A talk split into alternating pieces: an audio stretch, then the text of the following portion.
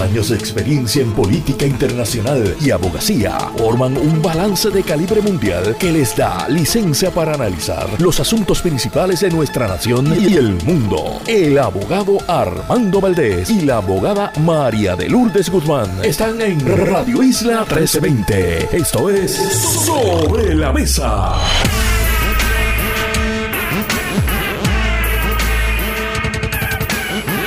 Bueno, soy Valdés. Usted escucha Sobre la Mesa por Radio Isla 1320.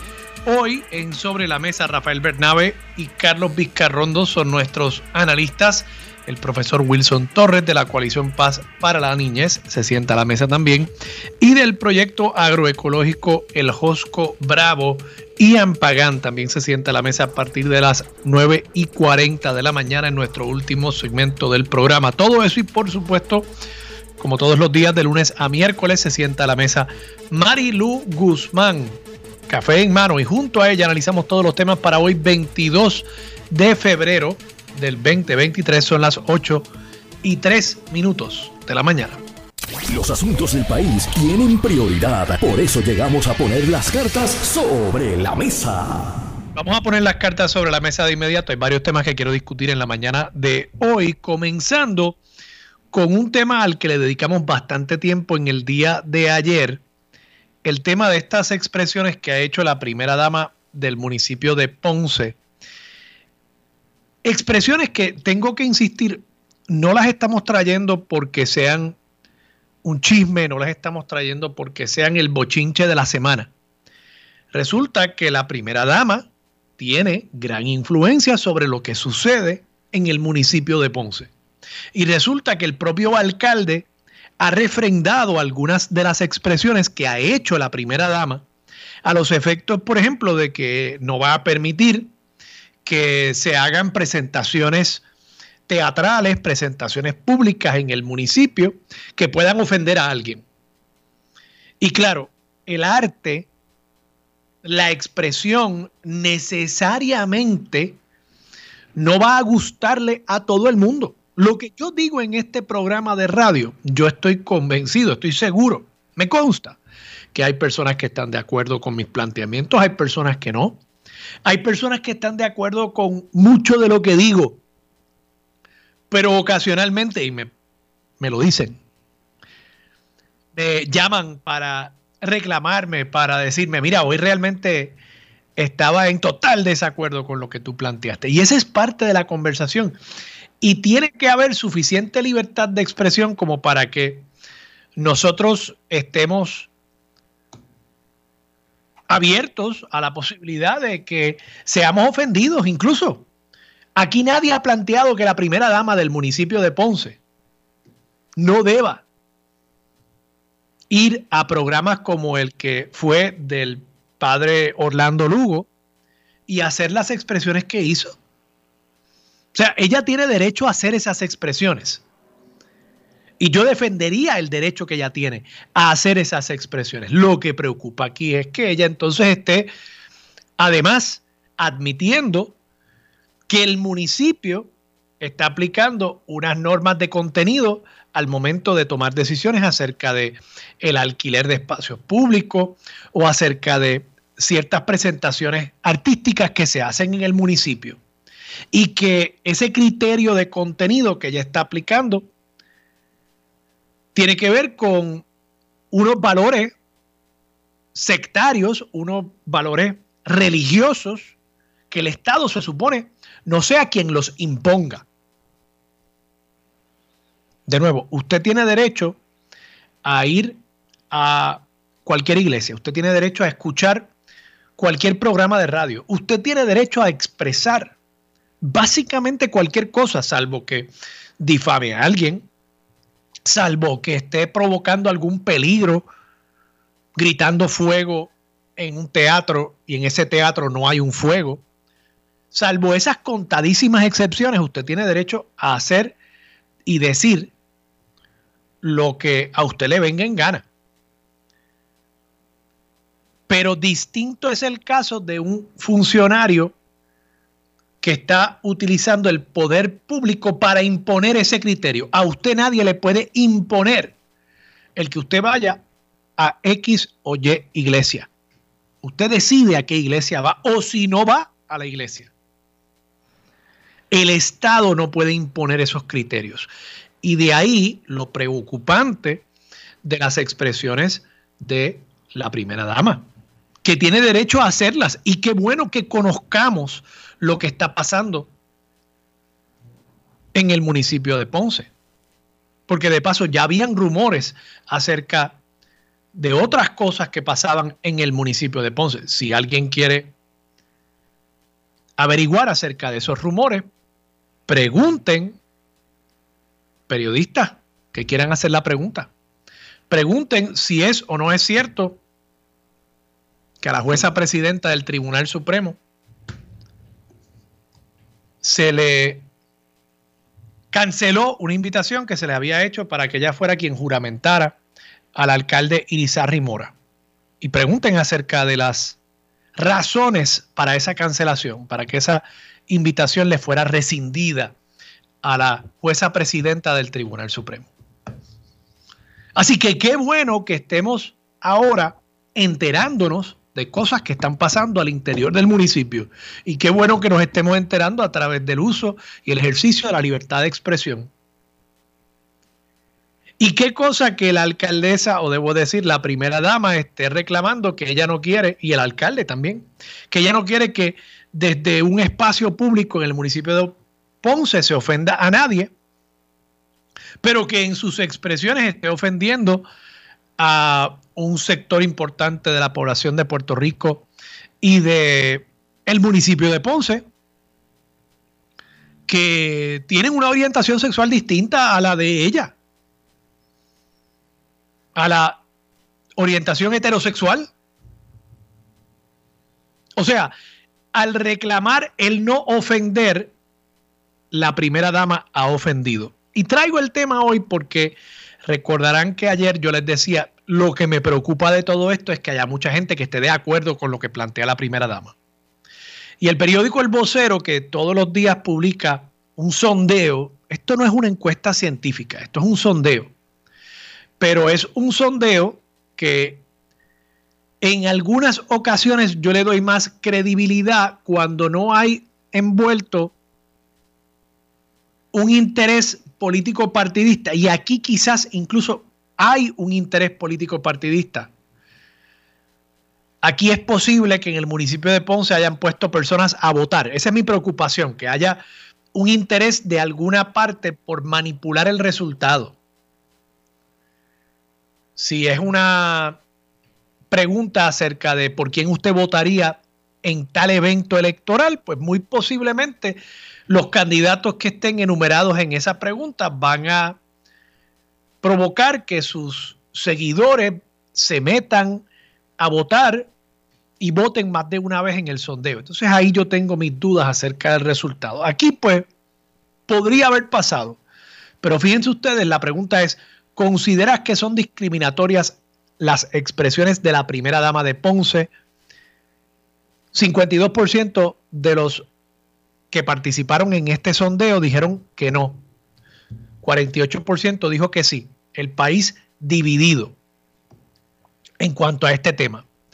Pero hay una mayoría, una pequeña mayoría, 52%, pero hay una mayoría que dice que no tiene problema con las expresiones de la primera dama de Ponce, que no son discriminatorias, que decir que una persona homosexual o lesbiana está confundida y que esa persona es homosexual o lesbiana producto de una agresión sexual cuando era joven, cuando era niño o niña, que eso no es discriminatorio contra esas personas. Bueno, pues preocupa, preocupa que como yo anticipaba aquí ayer, efectivamente tantas personas aparentan coincidir con las expresiones de la primera dama y requiere de una educación continua acerca de la diversidad en nuestra sociedad e incluso acerca de la democracia, lo que significa vivir en democracia, lo que significa ejercer derechos en una democracia. No puede ser que solamente defendemos los derechos propios, los míos, pero los derechos de otros, particularmente otros con los quienes yo no necesariamente coincido, esos derechos son negociables. Eso no puede ser. Vamos a pasar a otro tema. Este tema lo había querido traer hace algún tiempo en dos sectores de la ciudad de San Juan. Se están dando una serie de adquisiciones de edificios y propiedades. Me refiero específicamente a Puerta de Tierra y Río Piedras.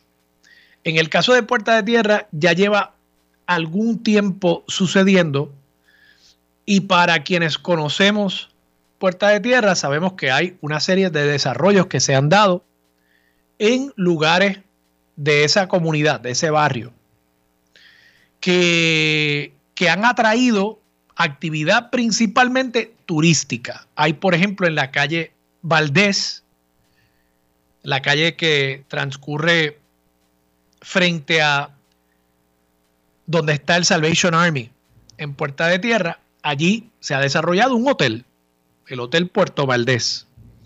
En la San Agustín, donde antes estaba la ferretería Méndez, ese edificio, Méndez lo vendió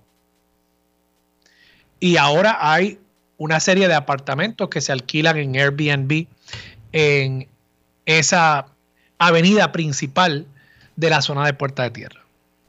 Y así por el estilo. Y ahora está pasando en Río Piedras. Y ha habido una serie de señalamientos acerca de que esto lo están haciendo inversionistas extranjeros, esta adquisición de propiedades, que está desplazando comunidades y yo creo que hay que tener cuidado con esos planteamientos. Yo, no es que yo diga que no hay un problema aquí, no es que yo diga que no hay que también tener cuidado con cambiar la naturaleza de un barrio. Yo, por ejemplo, aunque apoyo plataformas como Airbnb, tengo que reconocer que en lugares como el Viejo San Juan, el cambio ha sido dramático en cuanto a la composición de esa comunidad. Y en la medida en que una comunidad cambia tan dramáticamente, pues uno se cuestiona qué queda ahí, ¿verdad? La comunidad no es solamente los edificios, la comunidad es las personas que viven dentro de esos edificios y que crean comunidad. Ahora, dicho eso, hablando de democracia y hablando de educar acerca de nuestro sistema político y ahora pues económico. Las personas que han vendido esas propiedades a estos inversionistas extranjeros, si es que son extranjeros, a veces también presumimos que lo son, pero no necesariamente lo son. Las personas que han vendido tienden a ser puertorriqueñas y esas personas tenían derecho a esa propiedad. Y parte del derecho a esa propiedad, parte del derecho a yo tener la titularidad de una propiedad, es a yo venderla, es a yo disponer de esa propiedad. Entonces, de pronto llegan personas, sean de afuera o sean de aquí, que le quieren pagar a una persona que posiblemente esa era su cuenta de banco, ese era su ahorro para el retiro, y le quieren pagar dos millones de pesos por un edificio en Puerta de Tierra, o le quieren pagar millón y pico por un apartamento de tres habitaciones en el viejo San Juan. Entonces la pregunta es, ¿se supone que esa persona no venda esa propiedad? ¿Cómo atendemos eso? Cuando se habla de que hay que atender el problema del desplazamiento, ¿de qué es lo que estamos hablando? ¿De que el Estado le va a prohibir a estas personas el poder vender su propiedad? Pregunto porque es que yo creo que válidamente deberíamos hacer esas preguntas, particularmente de los partidos políticos que promueven esas ideas. Porque entonces estamos hablando de una limitación al derecho de un ciudadano a disponer de su propiedad. Y si de eso es lo que estamos hablando para limitar el que sigan llegando personas a adquirir propiedades en ciertos sectores de la ciudad, pues deberían decirlo. No es suficiente, me parece a mí, con hacer el señalamiento, sino cuál es la solución y qué implicaciones tiene esa solución. Entonces ahora están hablando de Río Piedra.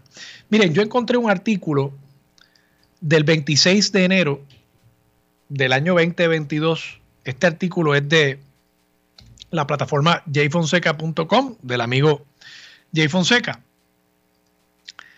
Y aquí dice, según el censo, más del 44% de las viviendas en el centro urbano de Río Piedras están vacantes, porcentaje que duplica el nivel de Puerto Rico y es casi cuatro veces más que el de los Estados Unidos. O sea, y el titular, realizan inventarios de edificios abandonados en Río Piedras. Esto fue hace un año, 26 de enero del año 2022. Río Piedras abandonado. ¿Cuántas veces usted no ha visto ese titular en uno de los periódicos, en un noticiero acerca del abandono de Río Piedras?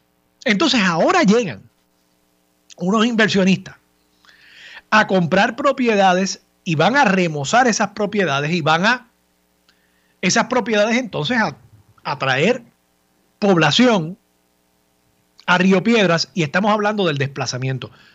44% de las viviendas en el centro urbano de Río Piedras, según el censo, están abandonadas, o por lo menos lo estaban hace un año.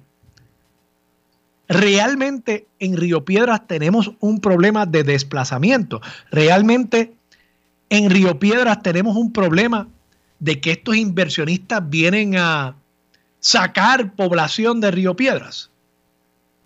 Vamos, cualquier persona que ha caminado por Río Piedras recientemente, como yo hice la semana pasada, sabe que Río Piedras está en un total estado de abandono y deterioro.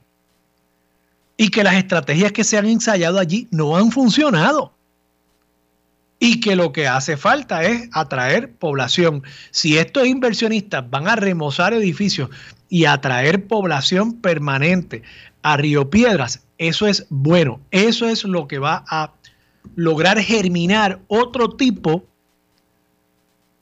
de negocio en el sector de Río Piedras. Si quieren ver cómo eso funciona, vayan al casco urbano de Carolina. Vayan al casco urbano de Carolina.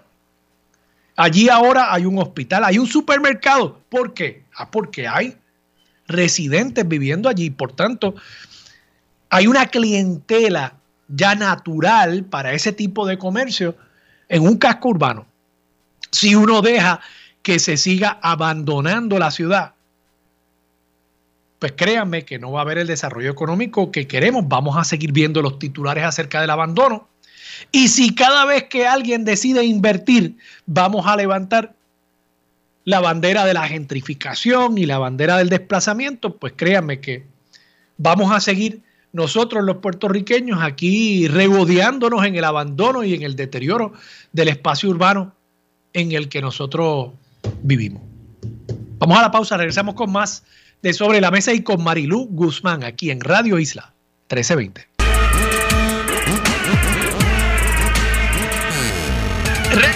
Soy Valdés, usted escucha sobre la mesa por Radio Isla 1320. Marilu Guzmán, buenos días, ¿cómo estás? Buenos días Armando y saludos a todas las personas que nos escuchan. Oye Marilu, quiero enviarle un saludo de parte eh, mía y tuya, porque es una persona, o estas dos personas, me dicen que nos escuchan todos los días, madre e hija, Iris Martínez, Iris Martínez y Maricelia Santana. Eh, y me pidieron que les enviara un saludito porque son dos radioescuchas fieles. Saludos y gracias. Sintonizan todas las mañanas a Radio Isla 1320, nos escuchan aquí a, ti y a mí, así que dije, bueno, pues, pues creo que puedo hablar por Marilú en este caso para enviarles un saludo. Muchas gracias por la sintonía, se aprecia mucho eso. Eh, te quería, te quería traer el tema que dejé sobre la mesa en el segmento anterior. Eh, eh, este, esta conversación que se está dando en el país acerca de el desplazamiento, la gentrificación, eh, áreas como Río Piedras, áreas como Puerta de Tierra, de nuevo, áreas como el viejo San Juan, donde yo pues sí creo que ha habido un, cambio significativo en la composición social, ¿verdad? De, de, un, de una comunidad como el Viejo San Juan, que ya de por sí tenía una vida social muy activa. Y no es decir que Río Piedras y Puerta de Tierra no la tengan, Puerta de Tierra más que Río Piedras. Eh, Río Piedras, casco urbano, está abandonado hace mucho tiempo, Puerta de Tierra menos, pero Puerta de Tierra también ha tenido muchos edificios abandonados históricamente. Eh, ¿Verdad? Eh, es algo que lamentablemente ha sido un mal que ha quejado eh, ese sector de nuestra capital por décadas. Vemos entonces personas que interesan adquirir propiedades, invertir en remozar esas propiedades y vemos que se levanta la bandera del desplazamiento, de la gentrificación y, tengo que insistir en que hay dos elementos aquí. Primero, ¿cuál es la solución que se está planteando? ¿verdad? El, problema, si yo personalmente no lo percibo así, pero si alguien lo percibe como problema, pues ¿cuál es la solución? Prohibirle al propietario de esa propiedad venderla, cuando posiblemente va a realizar una ganancia que necesita, por, por la razón que sea, derecho tiene a su propiedad. O y, por el otro lado, entonces, ¿cuál es la solución para, para estas zonas urbanas tan eh, alicaídas de, nuestra ciudad capital de San Juan y, de muchos otros pueblos en Puerto Rico? Fíjate, yo creo que el problema comenzó con el, la, la, desidia y la indolencia de los gobiernos estatales y municipales con los cascos urbanos de nuestro, de nuestro país. Y eso se replica a lo largo y ancho de todo el pueblo. Eh, te puedo mencionar el casco urbano de Arecibo, el casco urbano de Vega Baja, el casco urbano de Río Piedra y así por el estilo. Son eh, espacios que poco a poco se fueron despoblando por la construcción de centros comerciales eh, fuera de los pueblos y entonces si sabemos que se está dando esa corriente de, de, de construir primero de manera desmedida, centros comerciales fuera de los pueblos, yo creo que el Estado tanto el, gobierno estatal como el municipal debieron haber tenido una visión de buscar la manera de mantener poblados esos cascos urbanos mediante la instalación en esos lugares de oficinas del gobierno. Yo creo que no se necesita ser Albert Einstein para pensar que tú simple y sencillamente poniendo oficinas del gobierno, municipales y estatales, y, permitiendo que haya eh, viviendas de interés social en esos lugares que de por sí no son lugares eh, de alto costo, porque no es lo mismo que tú construyas una urbanización fuera, eh, ¿verdad? A las afueras de un casco urbano, a que tú remoces un edificio en un casco urbano como regla general nunca va a tener el mismo costo. Pues si tú tienes visión, Tú buscas la manera de crear viviendas de interés social en los cascos urbanos para evitar que se te, se te despoblen, si es que esa es la palabra, eh, y, y, ponerle a esas personas oficinas del gobierno para que puedan acceder a los servicios gubernamentales en lugares donde tampoco van a ser muy costosos para el gobierno. Eh, y de ahí se desarrolla automáticamente una economía, ¿verdad? Eh, que puede ser de farmacias, de colmados, de, de, de cafetería, eh, de, de, tienditas de ropa, etcétera, etcétera, etcétera. Sin embargo, aquí se empezaron a despoblar los cascos urbanos y los gobiernos municipales y estatales los abandonaron. En el caso particular de, de Río Piedras, Santini tenía muchísimas este, eh, eh, muchísimos planes, no sé si te acuerdas del Río 2012 y del Río 2000 y, y, muchos de esos edificios los compró, según información que hemos obtenido eh, para la especulación el ingeniero Carlos Pesquera. Muchos de esos edificios después los perdió y se quedaron pues este de, deshabitados. Yo no tengo problema con que gente que tiene edificios deshabitados, los venda porque, bueno, son dueños de su propiedad. Aquí hay, hay propiedad privada, la gente hace con sus propiedades lo que les parece. Lo que sí creo es que, uno, el gobierno debió haber tenido esa visión para los cascos urbanos para evitar que ocurra lo que ha ocurrido en muchísimos de nuestros cascos urbanos que los debimos haber protegido. ¿Por qué? Por la razón social que eso implica, porque son lugares de convergencia de la gente, de, de reunión, eh, lo que fueron hace décadas, ¿verdad? Los cascos urbanos que tenían su cine, que tenían su farmacia, que tenían su plaza donde la gente se sentaba a compartir. Eh, todo eso se perdió porque los eh, gobiernos estatales y municipales abandonaron los cascos urbanos una vez comenzaron a ser objeto de, de, despoblamiento.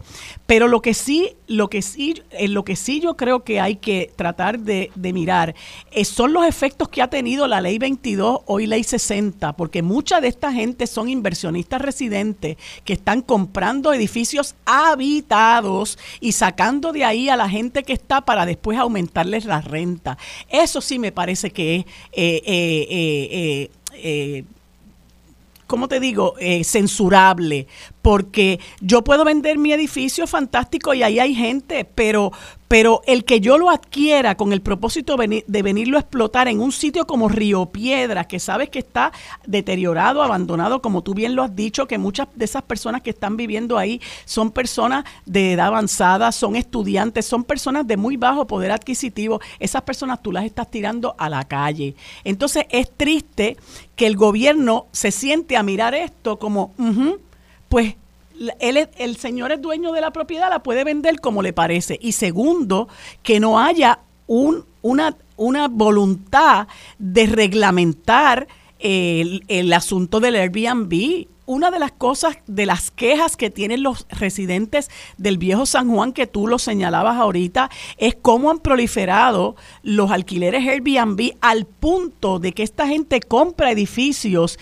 y y altera la fachada histórica del edificio. Eso me lo comentó a mí un día eh, Margarita Gandía, que llevan muchísimos años allí, que son eh, eh, corredoras de bienes raíces en el Viejo San Juan, que son defensoras del patrimonio histórico del Viejo San Juan. Y ella dice, no se mete ni el Instituto de Cultura ni el municipio, no se mete nadie y esa gente empieza a hacer y a deshacer y cambian la naturaleza residencial de un lugar tan importante como es el viejo San Juan, alterándole alterando la, la, la, vida en comunidad, porque empiezan con la bebelata, eh, eh, jangueos a altas horas de la noche, la, la basura. Entonces, el gobierno no puede cruzarse de brazos mientras ocurre todo esto. Entonces yo pienso que en el casco de Río Piedras, que sí que es un, lugar que está deteriorado, abandonado por culpa de los gobiernos municipales y estatales, eh, independientemente de que las personas tengan derecho a vender sus propiedades,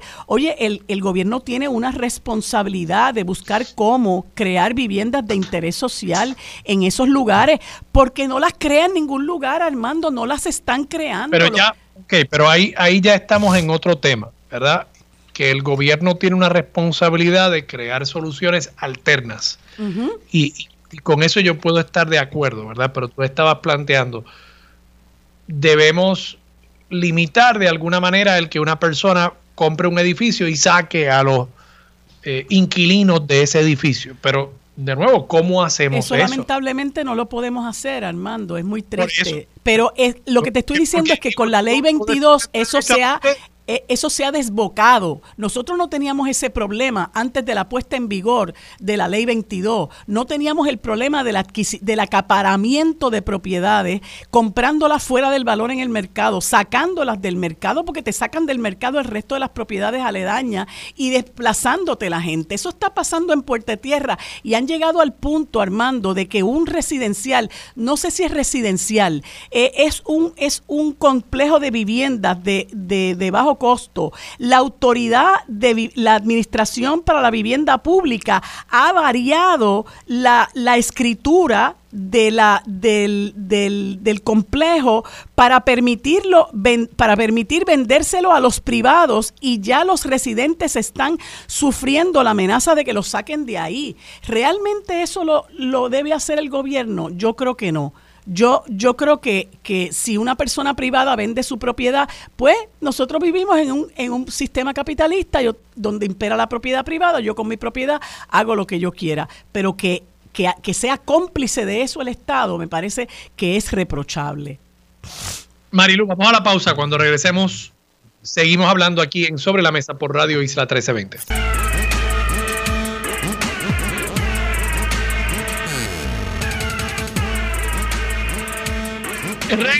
Soy Alberto Valdés. Usted escucha sobre la mesa por Radio Isla 1320. Y a esta hora sigue sentada a la mesa Marilu Guzmán. Marilu, el tema de esta muerte del niño de cuatro años en Cataño sigue dando de qué hablar. Julio Rivera Saniel esta mañana en Pegados en la Mañana tuvo diversidad de eh, expertos en materia, el senador eh, Vargas Vidot y otros hablando sobre la necesidad de que reevaluemos el acercamiento que tenemos al problema del crimen en Puerto Rico. Y, resulta evidente, la, la guerra la estamos perdiendo. Y no es solamente contra el crimen, es particularmente contra el narcotráfico, pienso yo. Estamos perdiendo esa guerra.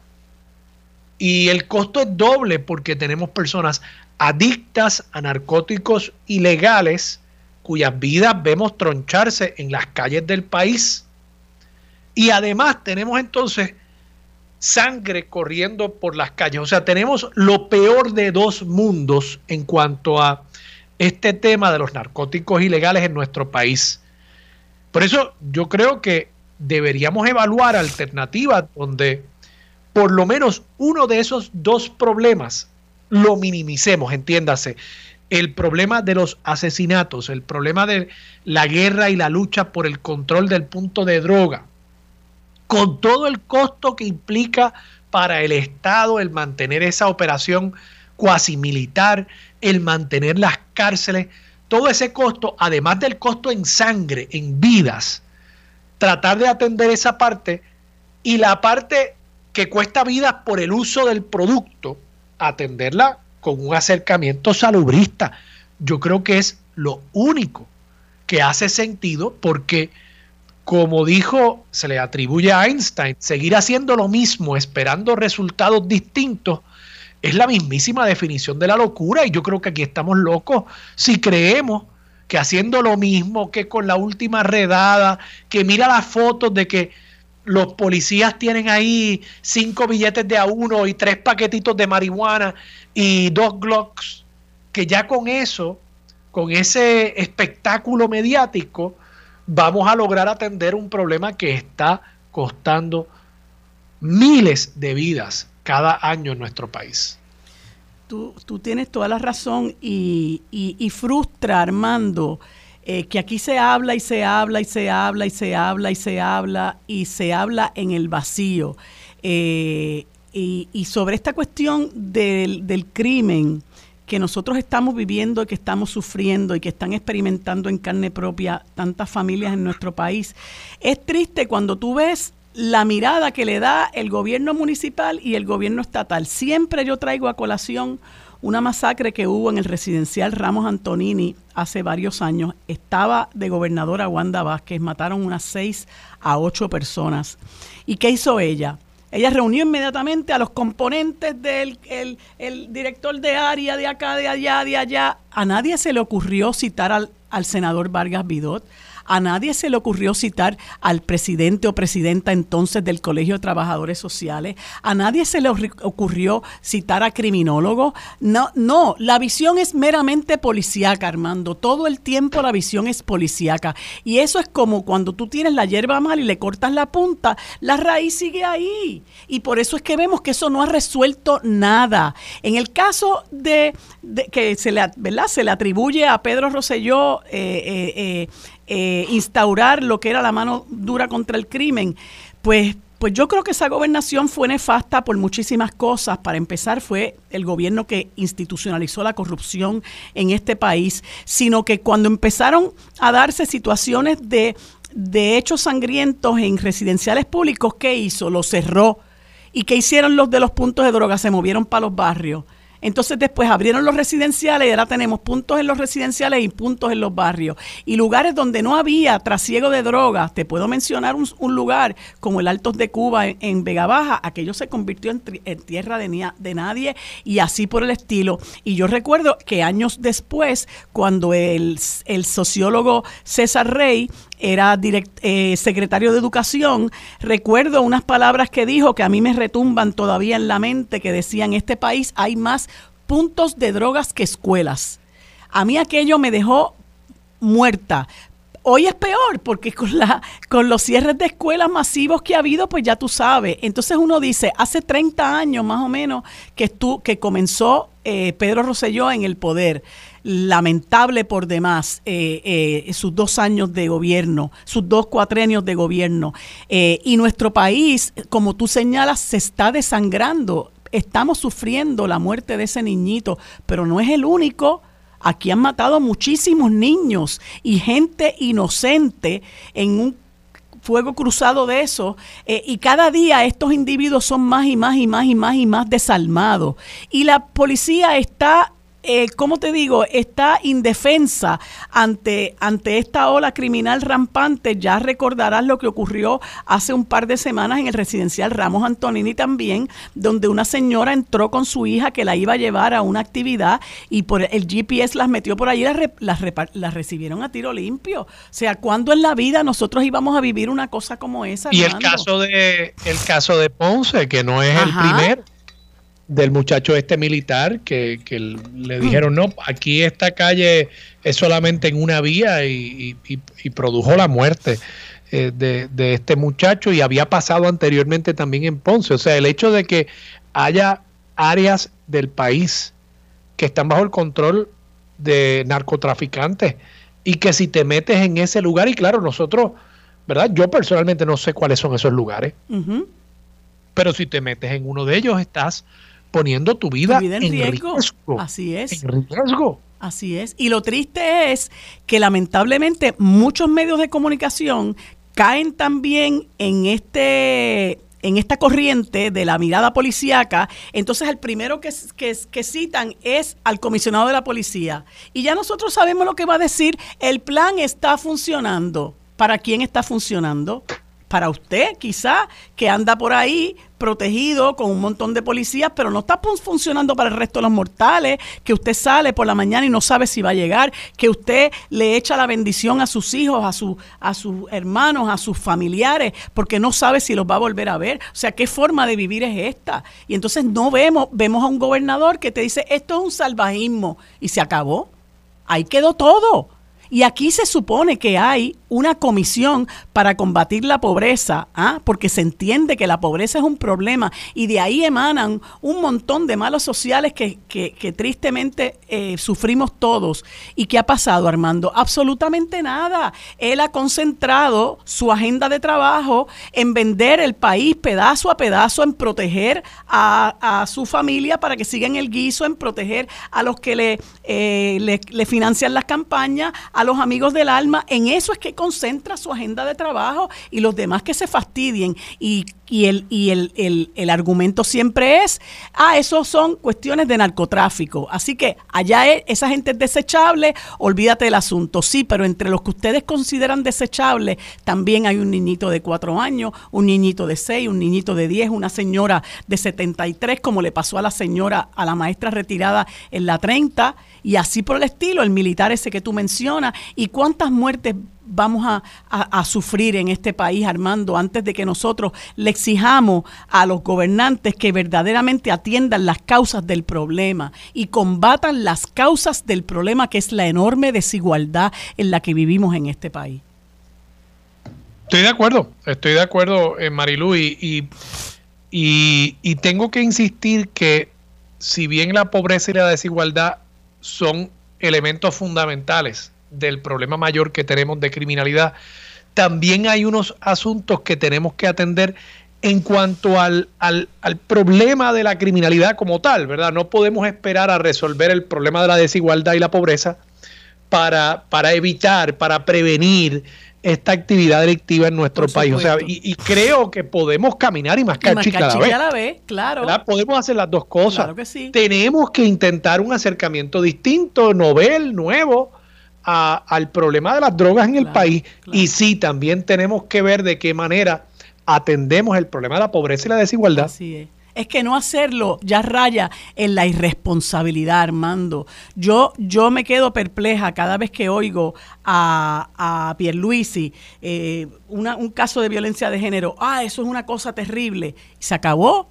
Él con eso cumplió y sigue, pero, pero nosotros necesitamos gente responsable, comprometida, con el buen vivir, con el bienestar de nuestra gente. Y eso yo no lo veo, yo tampoco lo veo de la clase legislativa, que lo hemos hablado muchísimas veces. Esta gente poniendo cortapisa a cualquier empeño que hay de despenalizar la posesión o uso de una sustancia controlada como la marihuana, por favor, a estas alturas. Entonces se arropan con la bandera americana y en Estados Unidos hay muchos estados donde eso ya se ha legalizado. Pero entonces aquí quieren dar esta imagen de puritano que tú y yo sabemos que no es otra cosa que pura hipocresía. Hipocresía. Marilu, vamos a la pausa. Regresamos con más de Sobre la Mesa por Radio Isla 1320. Bueno amigos, en la próxima hora eh, y en este segmento de todos los miércoles conversamos con el senador Rafael Bernabe del Movimiento Victoria Ciudadana y con el licenciado Carlos Vizcarrondo en el segmento que tenemos destinado para eh, la coalición Paz para la Niñez. Conversamos, eh, se me acaba de perder el nombre de la persona con quien hablaremos, pero se los voy a decir en un minuto. Y luego vamos a hablar con el eh, agrónomo Ian Pagan Roy del proyecto agroecológico El Josco Bravo. Eso es lo próximo en Sobre la Mesa. Los asuntos de toda una nación están sobre la mesa. Seguimos con el análisis y discusión en Radio Isla 1320. Esto es Sobre la Mesa.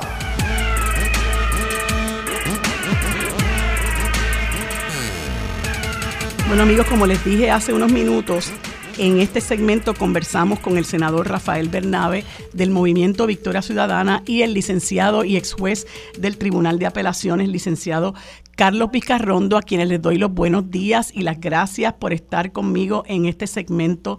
Buenos días, ¿cómo están? Buenos días, muy bien. Saludos a ti y a todas las personas que nos escuchan. Buenos días, Marilu, a ti, al compañero Bernabe y al público oyente. Bueno, pues primero que todo quiero excusarme porque se me se me pasó de momento el nombre de la persona con quien voy a conversar en el siguiente segmento, que es el profesor Wilson Torres, colaborador de la coalición Paz para la Niñez. Aclarado eso, comenzamos nuestra, nuestra conversación con el senador Bernabe y el licenciado Vizcarrondo. Y quería, ¿verdad?, eh, conversar con ustedes sobre esta situación que se está dando en nuestro país. Eh, de pues de la criminalidad rampante que estamos viviendo, nosotros eh, pareciera que se ha normalizado aquí, se han normalizado las matanzas, se ha normalizado la muerte de la gente, eh, ya no nos es extraño que en un fin de semana haya 8, 9, 10 10 personas muertas. Eh, vemos con cierta indolencia esta situación por parte del Estado, la forma en que maneja la situación, la mirada que le da esta situación mientras el pueblo vive una enorme inseguridad. Y comenzaba, comentaba yo ahorita con Armando que eh, a lo largo de muchísimos años, ¿verdad? Pues, y muy particularmente desde la, desde la gobernanza de, Pedro Rosselló, que no me canso de decir que fue nefasta para este país. Eh, se implantó la mano dura contra el crimen, ¿verdad? Eh, sin, sin echar mano de los profesionales de la conducta que pueden aportar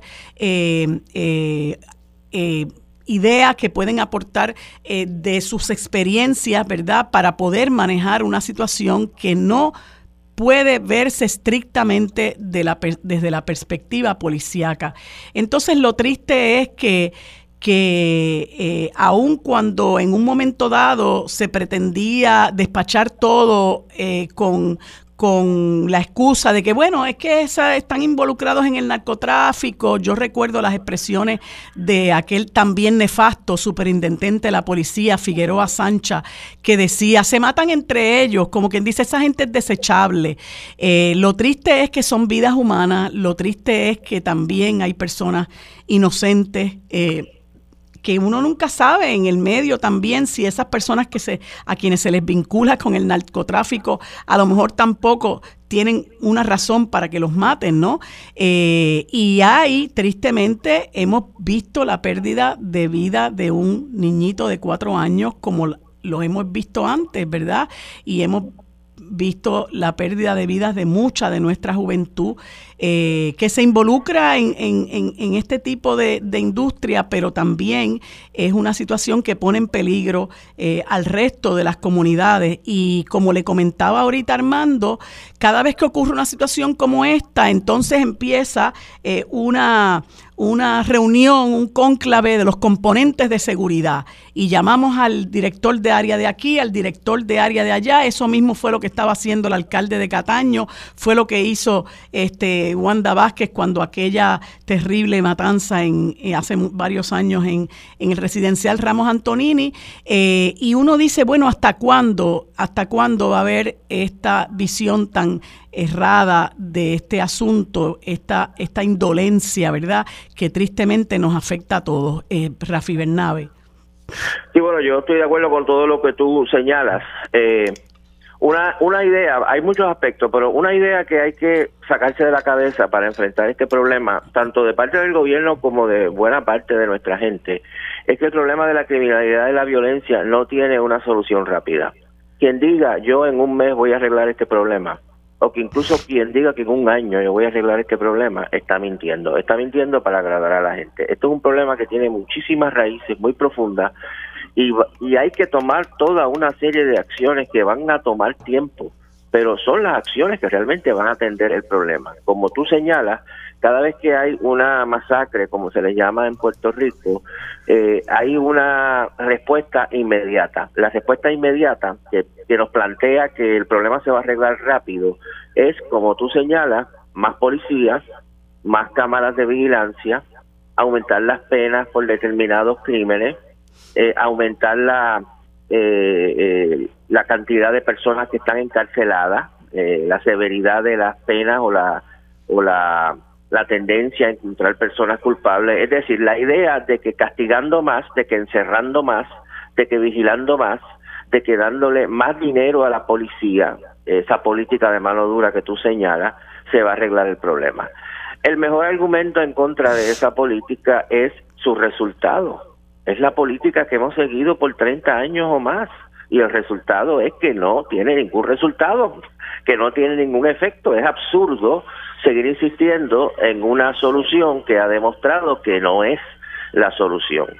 De igual manera, parte de esa política de llamada mano dura ha sido la eh, que reconoce que es parte del problema, eh, la llamada guerra contra las drogas, es decir, atender el problema, porque se reconoce por todo el mundo, porque es cierto que una parte importante, no toda, pero una parte importante de la violencia que hay en nuestras calles tiene que ver con el comercio ilegal de las drogas. El comercio de las drogas es un comercio, el comercio se basa en la competencia compiten los proveedores, compiten los mercaderes de la droga.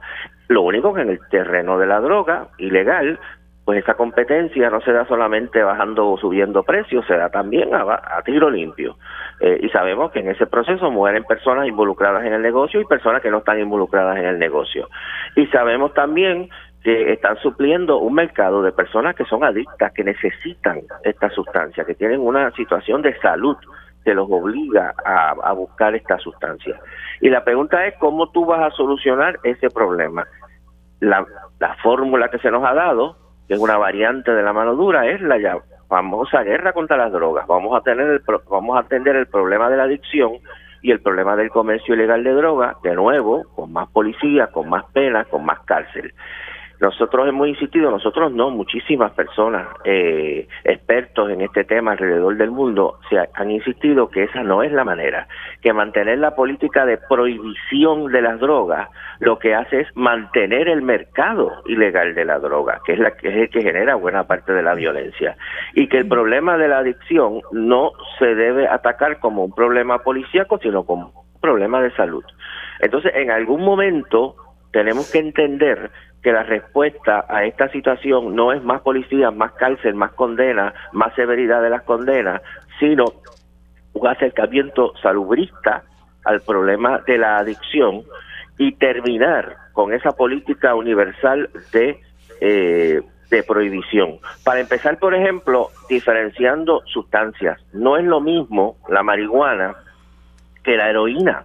No es lo mismo la heroína que la cocaína. No es, no es lo mismo la cocaína que otro tipo de sustancia. Entonces aquí tú tienes una política global, como un manto que lo cubre todo, como si todo fuera lo mismo.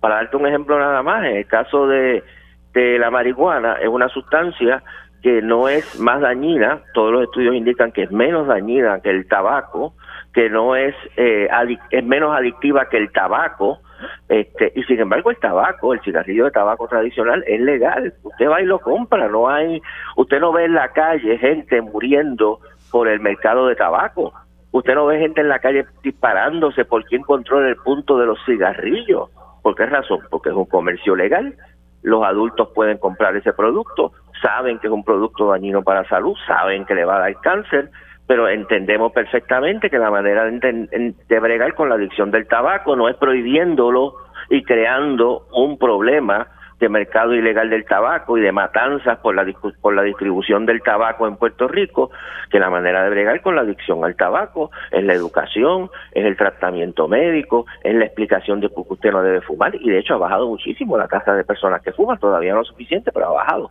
Eh, y usted podría hacer exactamente lo mismo con la marihuana y por lo menos sacar eso del proceso del narcotráfico. Y las otras adicciones que son mucho más graves, usted las debe atender de otra de otra manera. Pero mientras insistamos en que hubo un tiroteo, por lo tanto, más policía, más vigilancia, más cámara, más cárceles y más penas más severas, no vamos a atender el problema. Última cosa que te menciono, lo que se está discutiendo en la legislatura en este momento, precisamente, que lo estaba planteando el compañero José Bernardo que de nuestra delegación legislativa, es legislación propuesta de nuestros de legisladores de Puerto Rico para liberalizar, para hacer más fácil la compra de armas de fuego, para liberalizar la cantidad de armas de fuego que tú puedes tener en tu casa sin tener que defender un informe sobre las cantidades de la cantidad de armas que tiene. Es decir, para hacer más fácil el acceso a las armas. Entonces, a la misma vez, están diciendo que quieren reducir la violencia en la calle y están facilitando que más personas adquieran armas, ¿verdad? Siempre con la teoría de que como los criminales están armados, es bueno que todo el mundo esté armado, ¿verdad? Este, que de nuevo es una teoría que se ha demostrado que es este eh, falsa, ¿verdad? Que no es la manera de atender esta situación. Así que seguiremos luchando por ese acercamiento salubrista, por ese acercamiento racional al tema del mercado de, la droga y porque estas políticas de mano dura no han funcionado y no, han funcionado por 30 años y las podemos aplicar por 30 años más, no van a funcionar tampoco. Así, Así que es momento de, de, ¿verdad? de repensar todo esto. Carlos.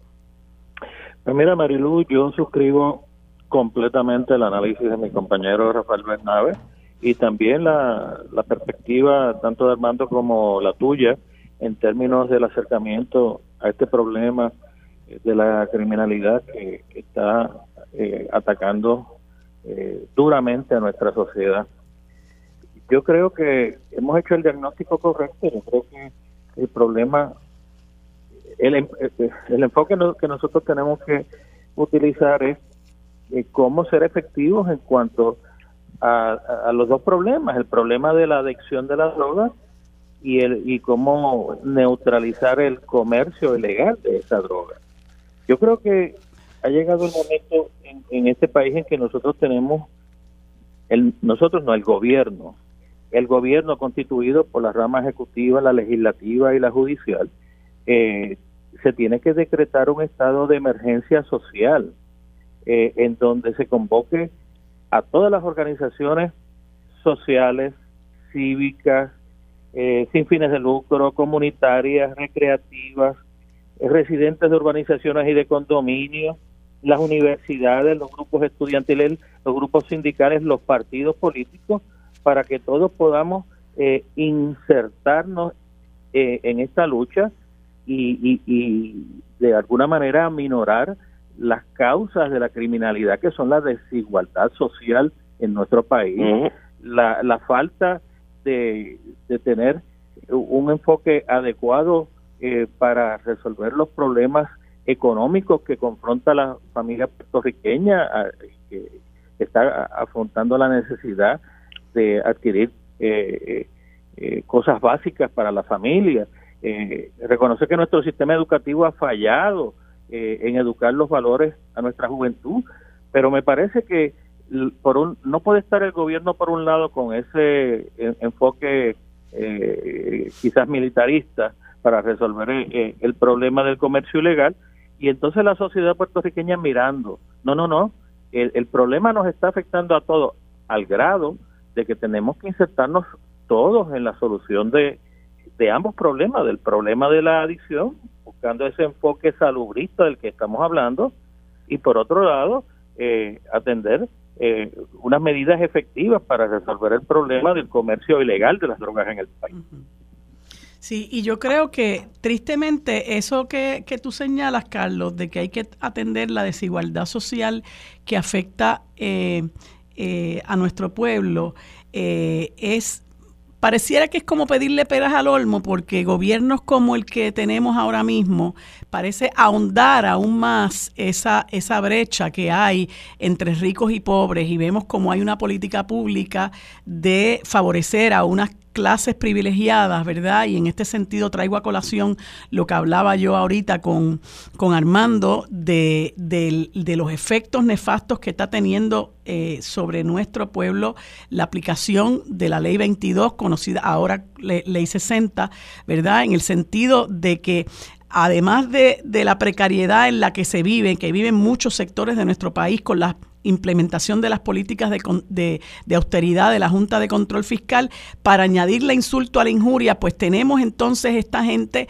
acaparando propiedades, sacando gente de, la, de los lugares donde viven, eh, pues para echarlos a la calle, porque eh, lamentablemente no es que tú vendes tu propiedad, que es tu propiedad privada, se la vendes a un privado, pero el gobierno te va a resolver qué vas a hacer tú eh, al momento de, de, que, de que te saquen de ese lugar que ha sido tu hogar por sabrá, Dios cuánto tiempo. Entonces eso, eso propende a una mayor desigualdad, ¿verdad? La creación de otros problemas eh, sociales eh, que, que pues tristemente nosotros no vemos, por eso le comentaba yo a Armando, que vemos que se habla mucho, pero aquí no hay voluntad realmente de atender esa desigualdad social, Rafi.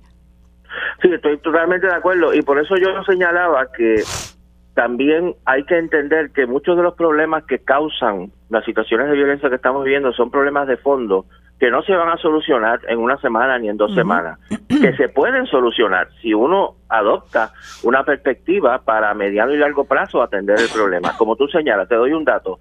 Todo el mundo acepta que en Puerto Rico la tasa de participación laboral es alrededor del 40%. Lo ha sido ya por bastante tiempo. Eso quiere decir que el 60% de las personas de edad laboral no están en el campo del trabajo. Es decir, no, no tienen un empleo pero ni siquiera están buscando empleo. Es decir, han perdido la esperanza esas personas, han dejado de buscar empleo porque saben que no van a encontrar eh, y es muy difícil encontrarlo.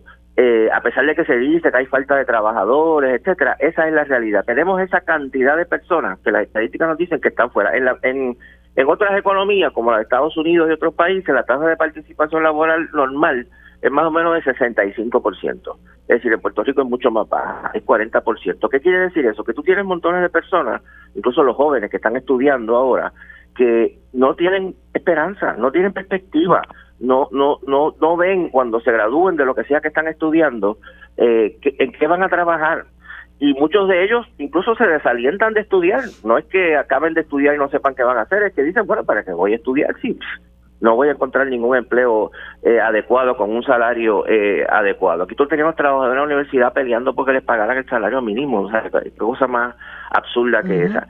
¿Y qué sucede? A la misma vez que tú tienes una gran una gran cantidad de personas, en Puerto Rico 50-55% de la población vive bajo el nivel de pobreza, que tú tienes una población bajo el nivel de pobreza, que tú tienes una población que no ve esperanzas en el empleo, en la economía llamada regular y a la misma vez tú tienes un negocio al lado de esa situación que te promete y que muchas veces en la realidad te provee un ingreso muy alto, es un, es, una, es un negocio muy riesgoso, es un negocio muy peligroso porque te puede costar la vida, te puede costar la libertad, te puedes acabar en la cárcel, pero a la misma vez es un negocio tremendamente lucrativo, donde tú puedes obtener cientos de miles de dólares en ganancias este, o en, o en ingresos. Y eso quiere decir que sociológicamente tú sabes que va a haber una cantidad de personas, no va a ser la mayoría de las personas, pues no son la mayoría, pero va a ser una cantidad importante de personas que se van a interesar en ese negocio, porque es la alternativa que existe y es una alternativa tremendamente lucrativa. Vivimos en un sistema económico en que las empresas donde mayor ganancia se obtiene, donde la gente va, porque así es la regla. Y aquí se está aplicando la regla, que hay un negocio tremendamente lucrativo, se pueden obtener millones de dólares, pues yo me voy a meter en ese negocio y se meten en ese en ese negocio. Mientras nosotros no atendamos esa situación y tengamos una economía que le provea a la gente un empleo adecuado, que le provea un salario adecuado, que la gente sepa, mira, yo me gradúo y voy a tener este empleo y tengo un salario módico, pero tengo un salario seguro que me da para vivir, que me da para pagar el alquiler, que tengo seguro médico, que tengo una pensión adecuada cuando me, eh, me retire.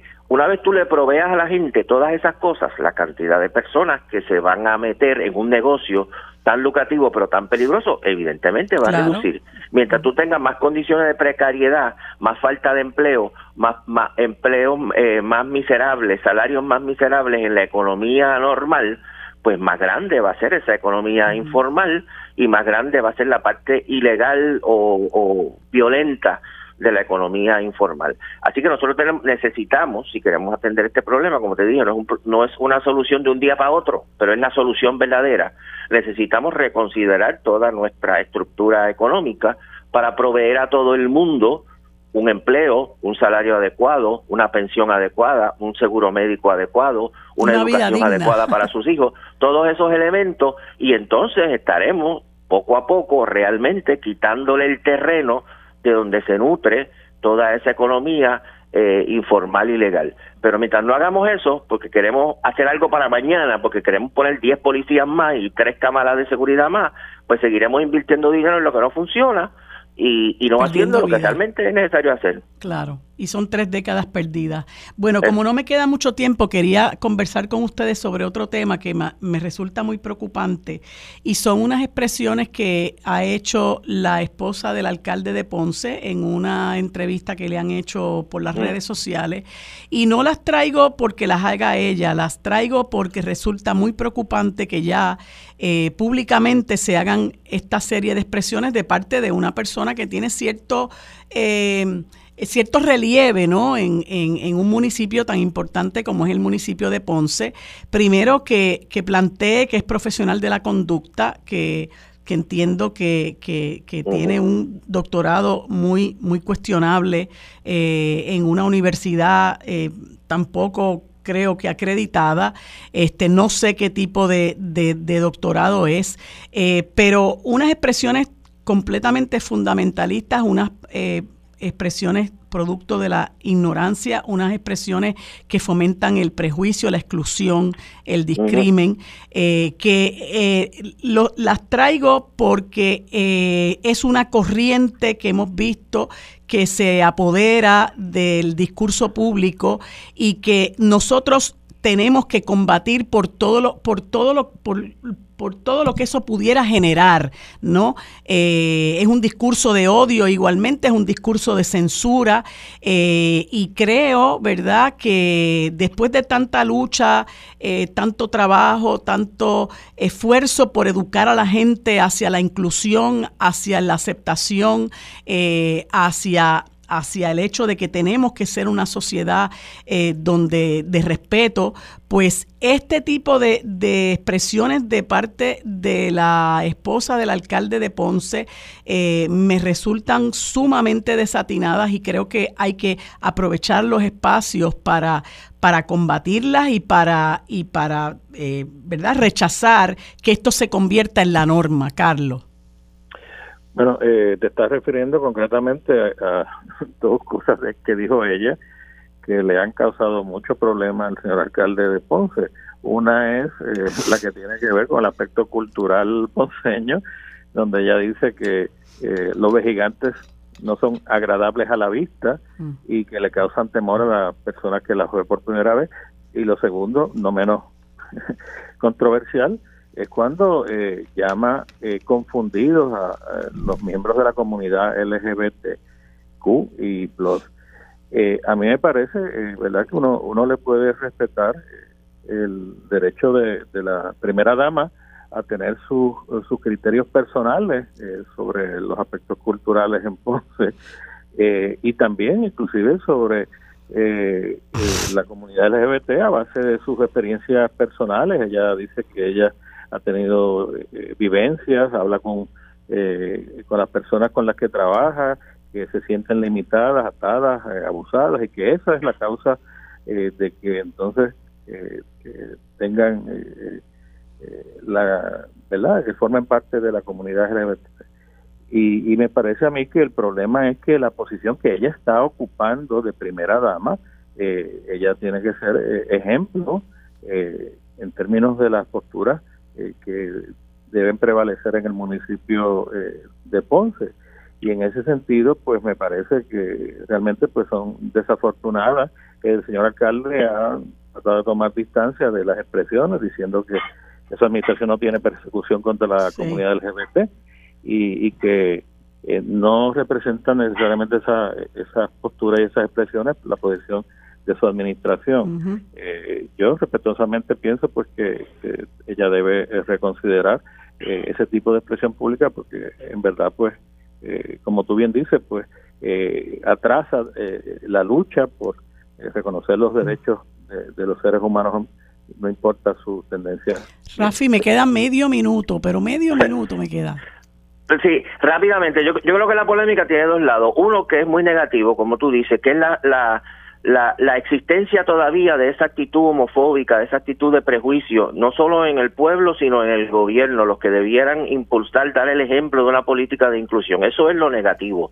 Lo positivo es que las expresiones de ella han generado un rechazo tan grande que indica que el país también está cambiando, porque en otras épocas ella decía eso y nadie decía nada. Ahora ella dijo eso y medio Puerto Rico se levantó a decir eso es una barbaridad, eso no se puede decir. Ya Puerto Rico pasó de la época en que estamos en esa política homofóbica de exclusión y de rechazo de la diversidad. Y yo creo que ese es el lado positivo. Tenemos que seguir, todavía los prejuicios existen, todavía se mantienen, todavía ya tenemos partidos que defienden esos prejuicios abiertamente en la legislatura. Pero la cantidad de gente que se indigna con eso también está creciendo. Y eso es lo que tenemos que asegurarnos, que esa indignación ante cualquier tipo de expresión de ese tipo eh, se mantenga, se desarrolle y crezca. Así que yo, a pesar de lo terrible de esas expresiones, estoy optimista con respecto al país porque el país va cambiando en sus actitudes y quien las asume paga la consecuencia de que va a encontrar la denuncia, la denuncia merecida. Bueno, eh, así que seguiremos ahí. Bueno, gracias a ambos por estar eh, conmigo en esta interesante conversación. Seguiremos conversando el próximo miércoles. Que tengan los dos buen día. Bueno amigos, en el segmento que tenemos reservado para la coalición Paz para la Niñez, hoy tenemos al profesor Wilson Torres, profesor jubilado del Departamento de Educación, a quien le damos las gracias por estar con nosotros y los buenos días. ¿Cómo está, profesor?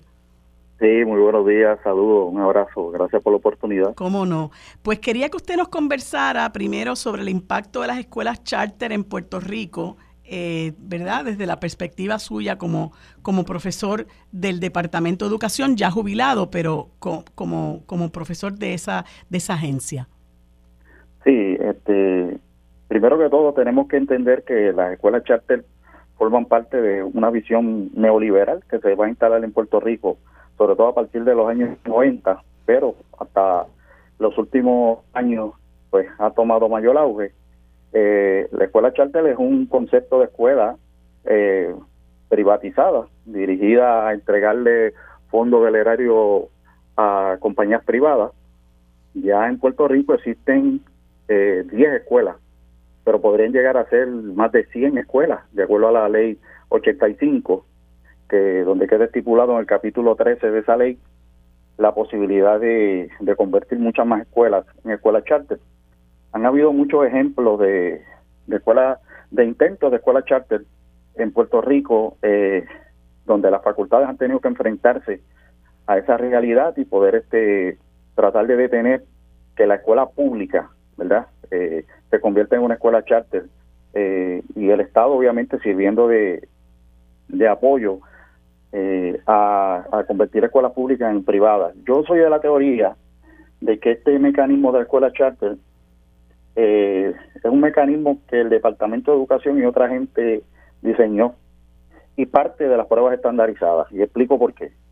Las pruebas estandarizadas es el mecanismo que va a llevar a que las escuelas, a que se justifique el fracaso de las escuelas puertorriqueñas, la escuela pública. Eh, a partir de las eh, pruebas estandarizadas, los estudiantes comienzan a fracasar, pero no fracasan porque no tal vez no tengan el conocimiento para pasar las pruebas estandarizadas.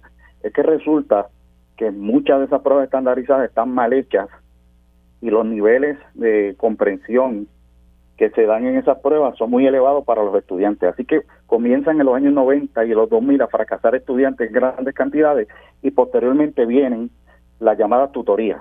Esas tutorías van a ser financiadas por el Estado con miles de millones de dólares y ahí también, paralelo a eso, va a entrar la demonización de la escuela pública. Y ahí se abren las puertas entonces a las llamadas escuelas charter. Esas escuelas charter eh, van a ser cuestionadas en los tribunales, pero primero en el año 93, en el caso de la Asociación de Maestros contra el departamento que es ganado y el Tribunal Supremo se expresa, pero posteriormente en el 2018 bajo Ricky Rosselló, esas escuelas, eh, el Tribunal Supremo eh, va a permitir, la va a avalar, claro, con posiciones disidentes de algunos miembros del Tribunal Supremo, pero quedaron avaladas. El peligro de las escuelas charter, para efecto de las niñas en Puerto Rico, sobre todo, es en torno a los niños de educación especial.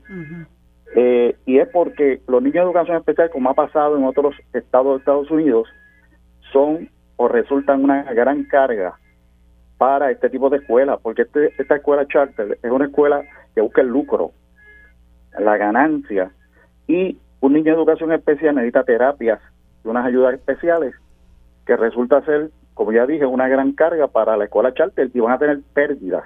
Por tanto, en el caso de Estados Unidos le empezaron a cerrar las puertas a los niños de educación especial.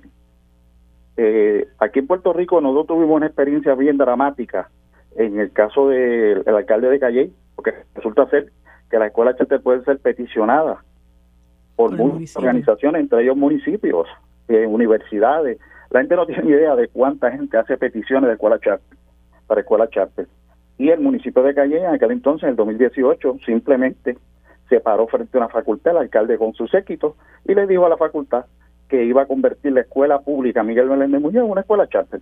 Tan simple como eso dejando a la facultad a contrato y dando el paso a tratar de especializar la escuela.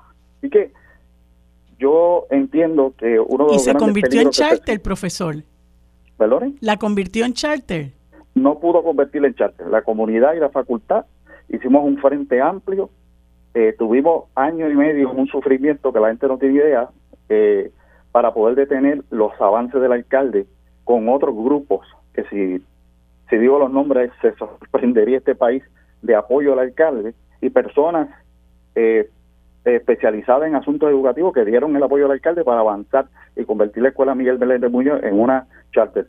Pero la facultad, al verse que su permanencia de todos los maestros se iba a perder porque vamos a entrar en un proceso de puros contratos anuales, pues se, se detuvo el avance del alcalde, pero sobre todo la argumentación que le acabo de dar, la argumentación de que los niños de educación especial iban a ser los más perjudicados en caso de que la escuela se convirtiera en charter, por los costos que implicaba, y le demostramos a la, comunidad escolar callellana que era un riesgo muy grande darle el paso a convertir la escuela en charter, porque los más afectados van a ser los niños de educación especial. Mm. Y usted tiene conocimiento, me dijo que hay 10 escuelas charter aproximadamente en el país. Eh, ¿Usted tiene conocimiento de cuántas pudieran estar en proceso?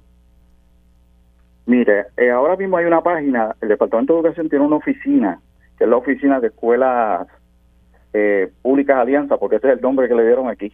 Aquí usaron ese nombre para disfrazar lo que son las charter norteamericanas, que muchos estados han fracasado. Eh, y ahora mismo la página eh, muestra 10 escuelas. Incluso cuando comienzo a buscar los puntajes de esas escuelas, si anunciaron cómo salieron en las últimas pruebas, no aparece ninguna con puntaje. No sé si es que no la están midiendo a través de, las pruebas estandarizadas, que yo no soy muy amigo de las pruebas estandarizadas, pero el mecanismo que se utiliza para medir las escuelas tradicionales y con ese mecanismo demonizar las escuelas tradicionales, pero resulta ser que estas escuelas ahora mismo, que por lo menos en la página del departamento no aparecen medidas eh, a través de esas pruebas. No sé si es que no la están haciendo, pero ahora mismo son 10 escuelas. La ley contempla que sea el 10% de todas las escuelas existentes al 2018. Estamos hablando de 114 escuelas. Mm. No se ha avanzado mucho, yo creo en parte que ha habido mucha resistencia de, la de las comunidades cuando la anuncian, pero lo que pasa con esto es que a las comunidades no se le orienta. Llega como paracaída cualquiera, somete una carta, es una carta que se somete al Departamento de Educación para hacer la petición de escuela charter. Mm. Cuando la escuela se entera o la comunidad escolar se entera, ya están a las puertas de convertir esa comunidad escolar en una charter. Entonces las llamadas consultas que hacen pueden ser en una plaza pública, en cualquier lugar. El alcalde de Calle lo que hizo fue llegar a la escuela y decir, aquí estamos, como si fuese algo tan, tan brillante y bonito para la facultad, y vamos a convertirle esta escuela en charter. Esa era la consulta. A partir de ahí se iba a desatar todo lo otro. Pero hubo resistencia porque obviamente los maestros no son no son tontos y supieron en aquel momento eh, lo que implicaba, pero sobre todo, pues, como le dije, para efectos de los niños de educación especial es el daño eh, más terrible que se puede hacer en una escuela charter. Sí. Y usted eh, y escuché que usted comentó que en el caso de estos eh, maestros de la escuela de Calley, eso iba a tener un efecto sobre sus condiciones de empleo porque iban entonces a pasar a ser empleados por contrato, si mal no lo, no lo entendí. Sí, no, en el capítulo 13 de la, de la ley 85 queda meridianamente claro las implicaciones que tiene para las facultades de las escuelas que se conviertan en charter. Van a entrar a formar parte de una compañía privada donde pierden todos los derechos adquiridos como maestros. Le dan una oportunidad entre un año o dos años para que se trasladen, si no quieren quedarse en esa escuela, trasladarse, pero trasladarse a vagar por el mundo. Después que usted tiene una permanencia, con allí en la Juana, en la Miguel Meléndez Muñoz habían maestros de 20, 25 años que si decían no, si a la escuela charter hubiese triunfado y decían no queda, decidían no quedarse, perdón, iban a salir de la escuela y lo iban a ubicar en cualquier escuela de la región educativa de Caguas. Eh, y los que se quedaran quedaban a contrato con el alcalde de Calle y anualmente le iban a renovar el contrato.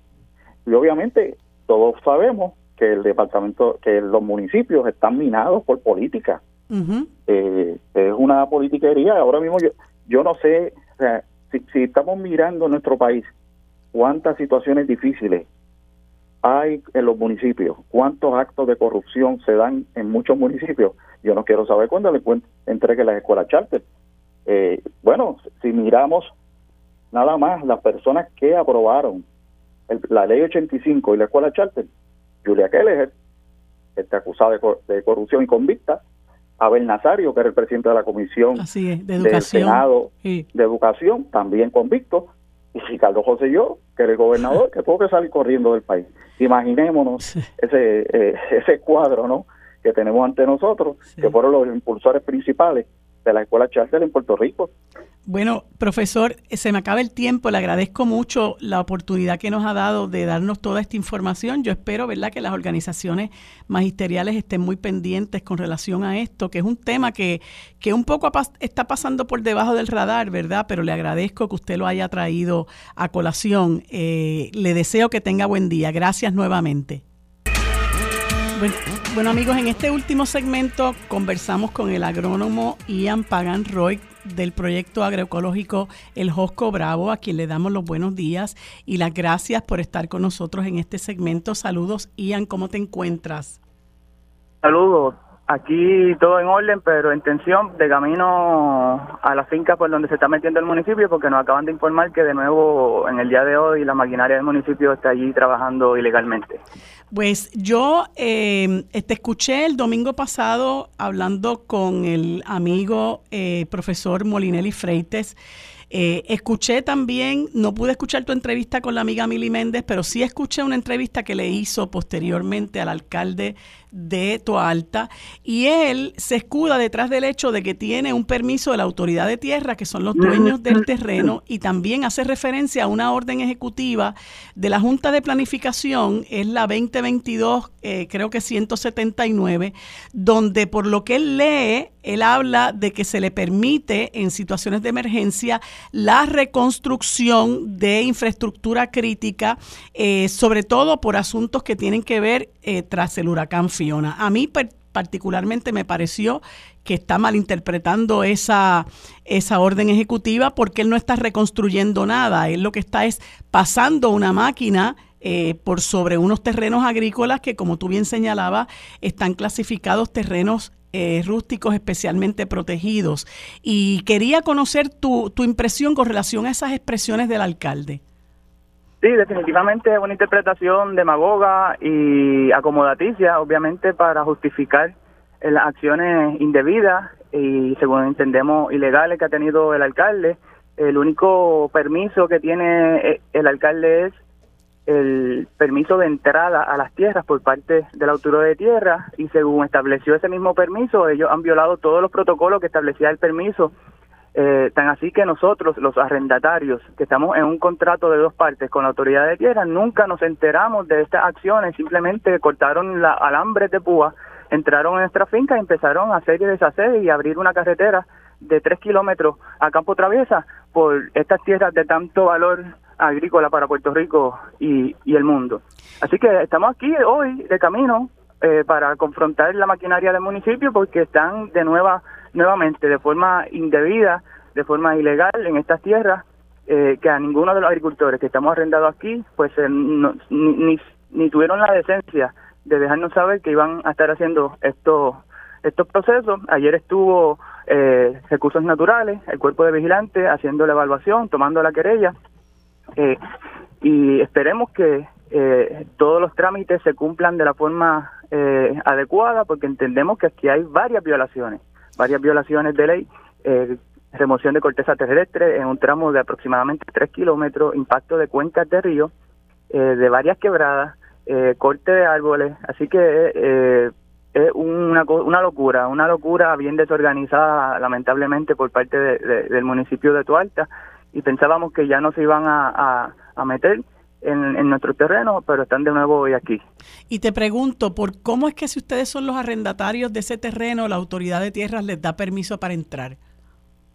Pues eso no no no quiero ni siquiera especular, ¿verdad? Las razones de eso, pero ese ese es el dato, esa es la, la, realidad, esa, esa fue la realidad con la que nosotros no, no, no, nos confrontamos eh, ya desde octubre que esto está sucediendo y no es hasta ahora que decidimos dar la voz de alerta pensando que esto se podía resolver eh, sin tener que hacer una controversia pública. ¿Y ustedes han considerado, Ian, la posibilidad de ir al tribunal eh, con relación a esta situación? Pues definitivamente, definitivo, eh, si, si, el, si el municipio insiste en sus acciones indebidas, pues lamentablemente pues tendremos que tomar las medidas necesarias para detener la destrucción de este recurso, de este tesoro tan importante como es la Reserva Agrícola del Valle de Bucarabones. Yo lo escuché a él decir, es que uno realmente se sorprende, que pues se iba a tirar esa carretera por ahí, pero, pero que a los lados se podía seguir, eh, em, se podía seguir sembrando.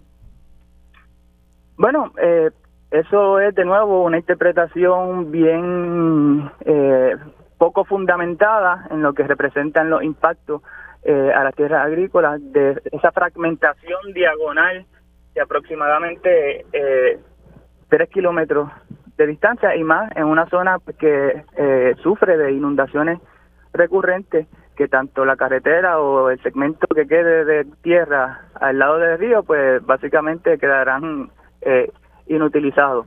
Así que definitivamente ya sabemos cuáles son los, los, las secuelas de cuando se fragmenta cuando se le atraviesa eh, una carretera diagonalmente a un terreno, que eso lo que trae es simplemente más desarrollo consecuente.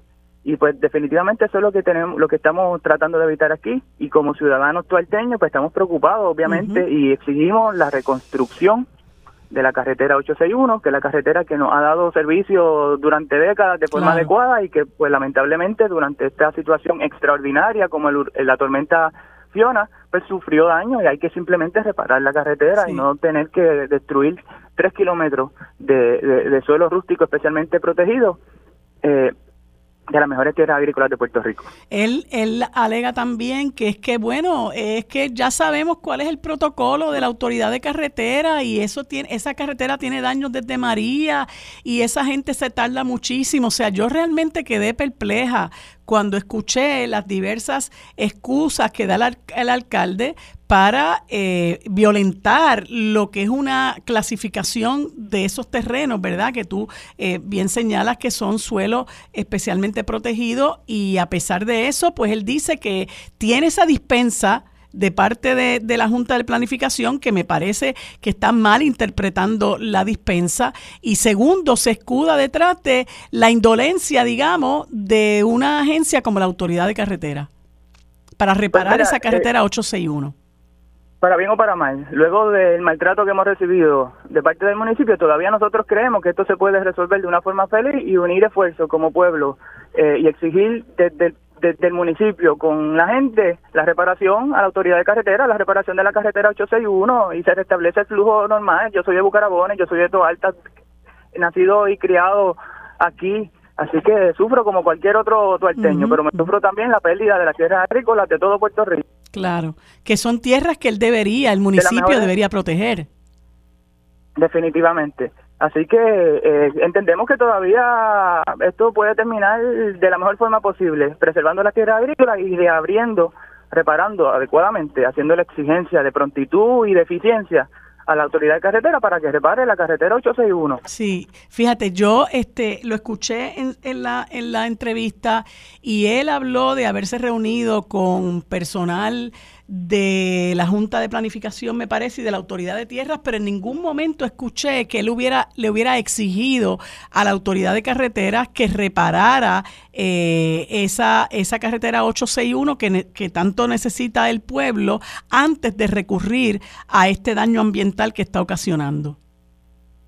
No, en definitivo, eh, nosotros eh, haremos lo, propio para defender la tierra agrícola y haremos lo propio para exigirle a la autoridad de carreteras. Si los que tienen el deber ministerial de hacerlo no lo hacen, pues lamentablemente el pueblo de nuevo tiene que hacer el trabajo que le toca a los que eh, a los que votamos para que lo hicieran y exigirle a la autoridad de carreteras eh, la reparación pronta y adecuada de la carretera 861. Sí, otra de las cosas que él a las que recurre el alcalde es que allí no hay nada sembrado, Ian, que no como quien dice, pues no sé de qué se están quejando si allí no hay ninguna siembra.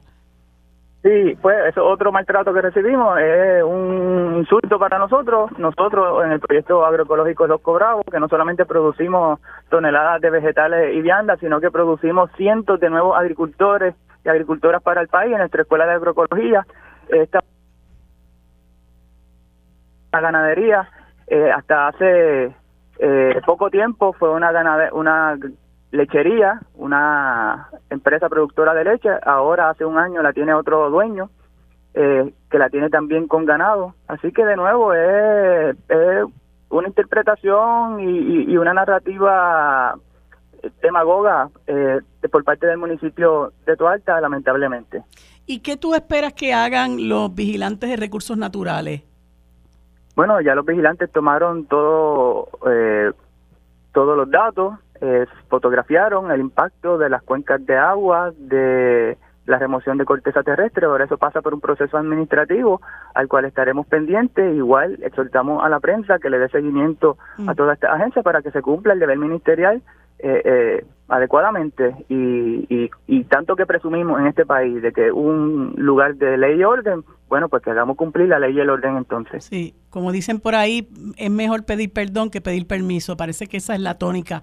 Ian, muchas gracias por habernos dedicado este espacio. Yo espero, como dices tú, que esto pueda resolverse de la mejor manera posible sin que tenga que llegar a otro, ¿verdad? A otro nivel y que no tengan que ir tampoco ni siquiera al tribunal, que sabemos que es un proceso engorroso. Espero realmente que esto pueda resolverse de la manera más sensata. Gracias por haber estado con nosotros, amigos. Hemos terminado por hoy el programa sobre la mesa. Nos vemos y nos escuchamos el próximo lunes. Gracias por sintonizarnos. Lo próximo es Mili Méndez en Dígame la Verdad.